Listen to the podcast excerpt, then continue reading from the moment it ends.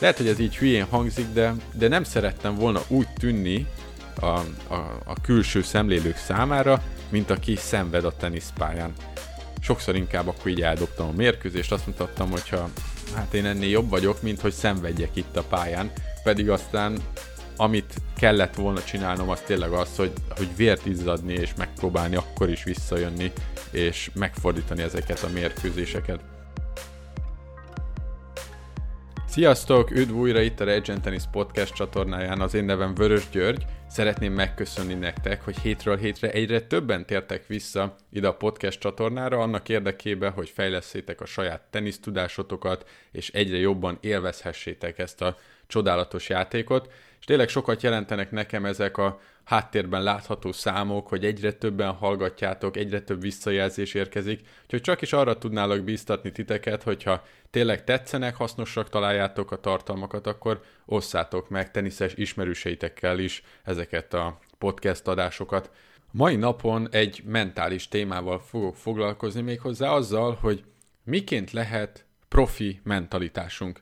És most direkt használtam a profi szót még akkor is, hogyha ezek a tartalmak főként utánpótlás és amatőr játékosoknak szólnak, de azt gondolom, hogy attól függetlenül, hogy mondjuk a játék szintünk nincsen profi szinten, ami teljesen normális természetesen, a mentalitásunk lehet egy olyan szinten, ami megüti akár a profi mércét is, hiszen amúgy, erről majd lesz szó később itt a podcast során, hogy láthatunk olyan profi teniszezőket, akiknek viszont a mentalitása vagy a hozzáállása a játékhoz nincsen profi szinten. Szóval ez nem kell mindig, hogy balanszba legyen, nagy előnyt tud jelenteni például egy, egy amatőr szinten, hogyha valaki mentálisan kilóg a többiek közül. Szóval ezt a mai témát úgy szeretném átadni, hogy a saját teniszező pályafutásomnak a mentális fejlődését szeretném veletek megosztani, Semmiképpen nem gondolom, hogy én jelenleg tökéletesen csinálok mindent, sőt, a mai napig rengeteg mentális hibát vétek egy teniszmeccs során. A probléma ezekkel, hogy általában észreveszem utólag, hogy mit hibáztam, ezzel szerintem nagyon sokan vannak így. Az lenne a cél, hogy minél inkább ott tudjunk lenni a jelenbe, és a jelenbe tudjunk jó döntéseket hozni. Mégis miből áll a profi mentalitás? Az én listám ebben a témakörben úgy néz ki, hogy a az elhivatottság, az alázat, a küzdeni tudás, a pozitív látásmód négyese adja a profi mentalitást, a profi hozzáállásnak a, az alapköveit.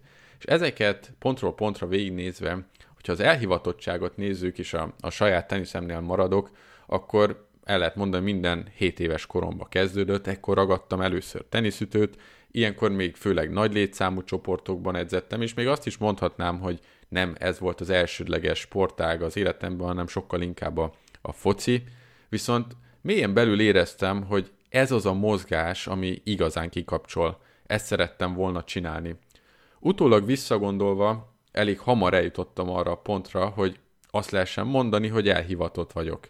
Napközben minden második gondolatom a tenisszel kapcsolatos volt, úgyhogy valójában még fociztam ebben az időben, de a, a gondolataim nagy része már a, inkább a tenisz felé terelődött. Itt kezdtem azt érezni, hogy hú, ez engem tényleg nagyon foglalkoztat, és én azt gondolom, hogy, hogy ez az egyik legfontosabb, hogyha az elhivatottságot nézzük, hogy ezt az ember nagyon szereti csinálni, ebbe az ember bele szeretné tenni a, az összes energiáját, akár az idejét.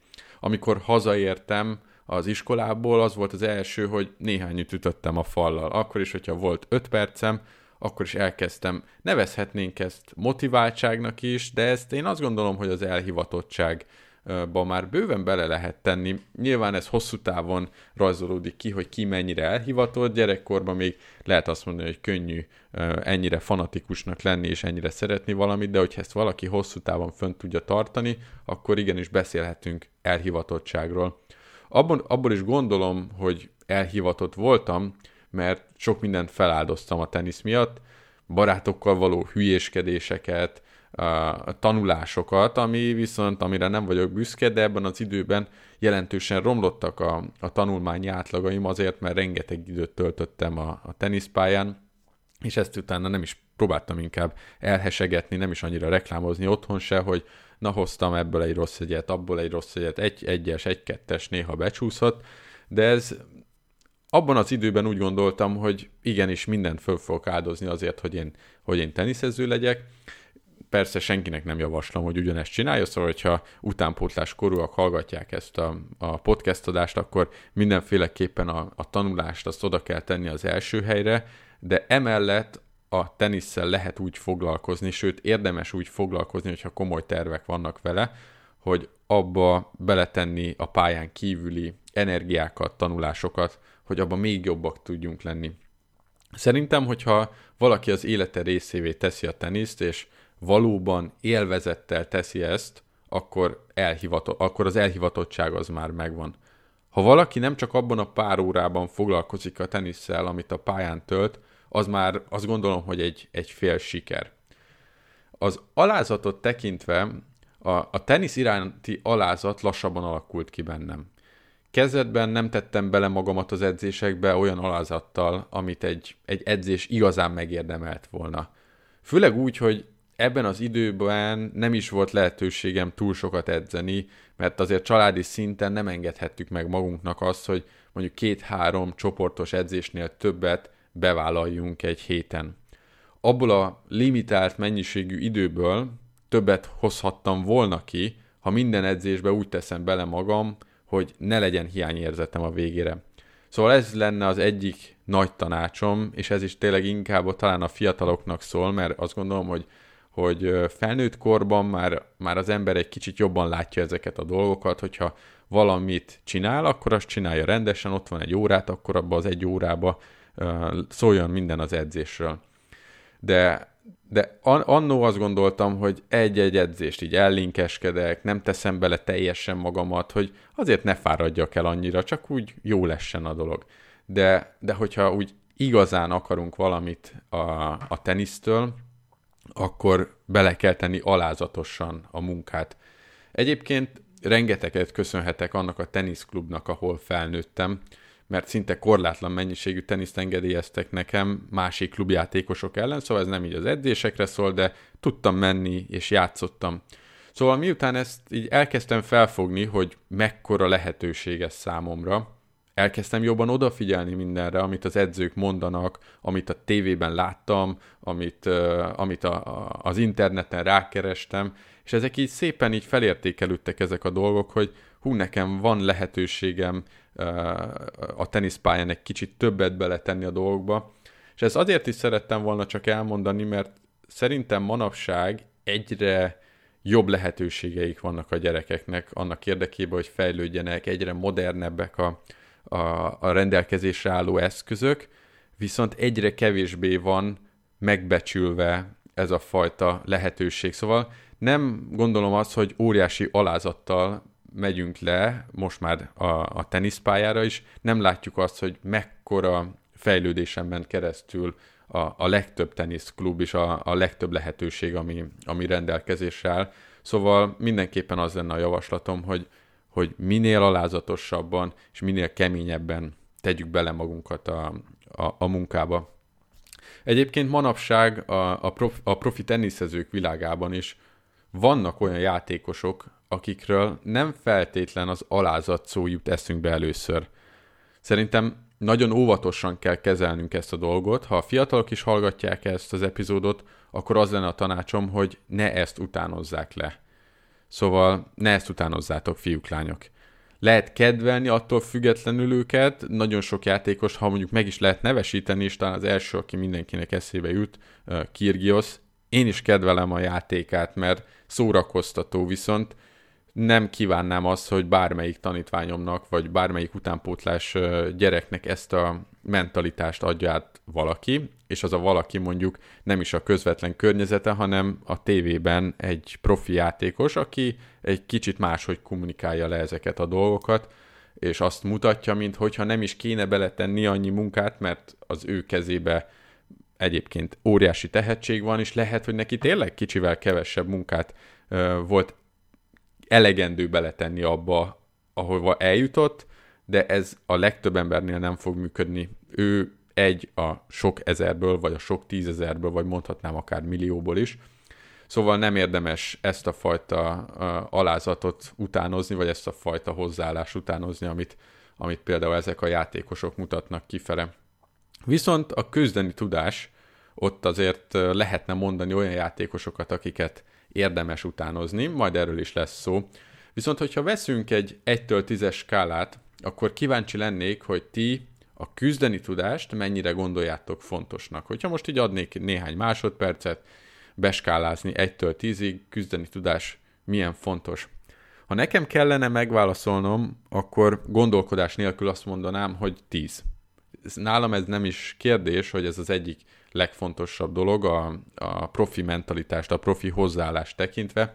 Lehetünk bármilyen jó játékosok, azt nem lehet elkerülni, hogy, hogy olykor hátrányba kerüljünk. Szóval nincs olyan játékos, aki folyamatosan vezető helyzetben van egy mérkőzésen belül, vannak olyan játékosok, akik amikor vezetnek, extra jól játszanak, és onnan általában be is húzzák a meccseket, de, és ugyanaz a játékos képes arra is, hogyha egy kicsi hátrányba kerül, akkor dobja már a, a mérkőzést, és nincsen benne az a tűz, mint amikor vezet. És ezt a, ezt a hozzáállást, ezt érdemes megváltoztatni, és ezt lehet tanulni. Hogyha ebben a témában visszapörgetném az idő kerekét, akkor azt tudnám mondani, hogy itt nem voltam jó. Egyáltalán nem voltam jó utánpótlás korba a küzdeni tudásban. De nem azért, mert feladtam, hanem mert egy kicsit félős voltam. Féltem küzdeni a pályán. Lehet, hogy ez így hülyén hangzik, de, de nem szerettem volna úgy tűnni a, a, a külső szemlélők számára, mint aki szenved a teniszpályán. Sokszor inkább akkor így eldobtam a mérkőzést, azt mutattam, hogyha hát én ennél jobb vagyok, mint hogy szenvedjek itt a pályán, pedig aztán amit kellett volna csinálnom, az tényleg az, hogy, hogy vért izzadni, és megpróbálni akkor is visszajönni, és megfordítani ezeket a mérkőzéseket. Viszont szerencsére ezen sikerült tovább lépnem, és megtanultam, hogy minden helyzetből lehetséges a fordítás. Ez, ez egy olyan mondat, amit szerintem érdemes megismételni, hogy minden egyes helyzetből lehetséges a fordítás. A teniszben olyan csodák történtek már, hogy 6-0, 5-0, 40 semmiről valaki kikapott, mondhatnánk azt, hogy a másik visszajött. Szóval itt nem lehet egyszerűen megállni a tenisznek a számolása, a mentalitása, illetve hát a, a fejben való csata, ami folyik a pályán, az egy annyira különleges dolog, és olyan gyorsan tudnak változni a, az események, hogy, hogy nem szabad feladni, és nyomni kell folyamatosan a gázpedált, akkor is, hogyha csak egy halovány esély van arra, hogy, hogy sikerüljön a, a visszajövetel. Sok versenyen egyébként láttam gyerekeket, akiknél a tanking kifejezést lehet használni. Ezt, ezt Amerikában ezt a szót akkor szokták használni, a, főleg a gyerekekre, a gyerekversenyeken, amikor van egy játékos, aki, aki úgy adta fel már a, a mérkőzést, hogy látványosan már nem is akar semmilyen erőfeszítést beletenni abba, abba a mérkőzésbe, amit éppen játszik. Ez picit ez kicsit olyan, mint ami az én esetem volt, de, de itt más a, más a háttere. Ők nem azért, mert félősek megmutatni, hogy ők tudnak küzdeni, hanem ők inkább azt szeretnék mutatni, hogy ők annál sokkal jobbak, csak ma mondjuk fáj a válluk, vagy ma nincsen jó napjuk, ők annál sokkal jobbak, hogy ők itt elkezdjenek a, a, a túloldalon lévő játékossal leállni, és nem a saját játékukat játszani, egy kicsit szenvedni a pályán, már pedig szerintem szenvedni a pályán meg kell tanulni, még hogyha ez nem is hangzik olyan jól. Nyilván az a legjobb, hogyha, hogyha ez nem fordul elő olyan sokszor, de néha igenis szenvedni kell, és néha igenis oda kell tennünk magunkat úgy, mint egy igazi küzdő oroszlán. És hogyha mondjuk megnézzük, nézzük meg Novák Gyokovicsot, nézzük meg Rafael Nadalt, miket tudnak oda pakolni az asztalra, elképesztően vert helyzetből, nehéz helyzetből, valahogy az az ember érzése, hogy bármilyen rossz is a, a szituáció, ők onnan képesek visszajönni. És erre képes vagy te is, képesek vagytok ti is, szóval azt gondolom, hogy, hogy ebbe erőket, energiákat bele kell tudni fektetni.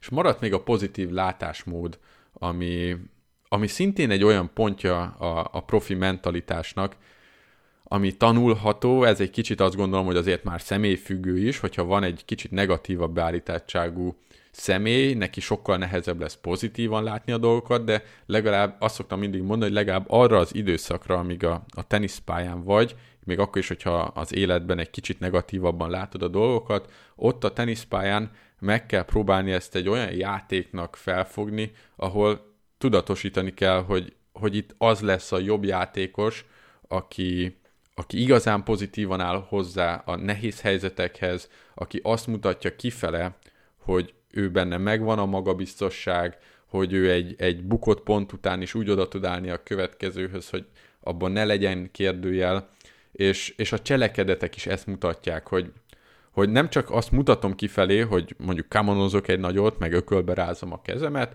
hanem a következő pontban tényleg akár visszakanyarodva az előző ponthoz a küzdeni tudásomat bemutatom, és azt a, azt a fajta pozitivitást, ami, ami úgy igazán őszintén bentről jön, és valahogy ez az a, talán ez az a kulcs szó, vagy ez a kulcs mondat, amit el kell valahogy érni, hogy ez egy őszinte pozitív hozzáállás legyen. Nem vagyok sportpszichológus, ezért sajnos nem is tudok erre annyira jó tanácsokat adni, mint mondjuk egy sportpszichológus tudna, de mindenféleképpen érdemes párbeszédeket folytatni saját magadba, és ezek a párbeszédeket, és ezeket a párbeszédeket úgy figyelni, hogy mindig figyelmeztes magad, hogyha megszólal benned az a kisördög, a negatív kisördög, aki azt mondja, hogy hát ez innen már nem lesz meg, ezt már nem tudom megcsinálni, béna vagyok, elrontottam, megint kettős hiba lesz, ezeket a hangokat el kell tudni nyomni, és inkább a, a, a pozitív oldalunk érvényesüljön, és legyőzze azt a negatívat.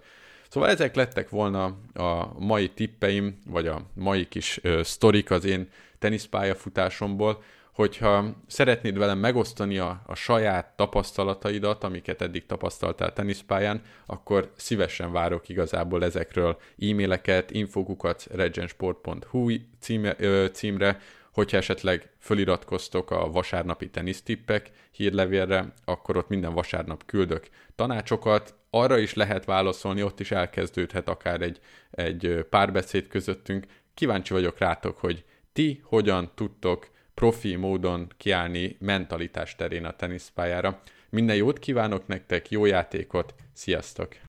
Egy utolsó információ, mielőtt kikapcsolnád az epizódot, szeretném ajánlani a vasárnapi tenisztippek e-mail listát, ami egy teljesen ingyenes lehetőség mindenki számára.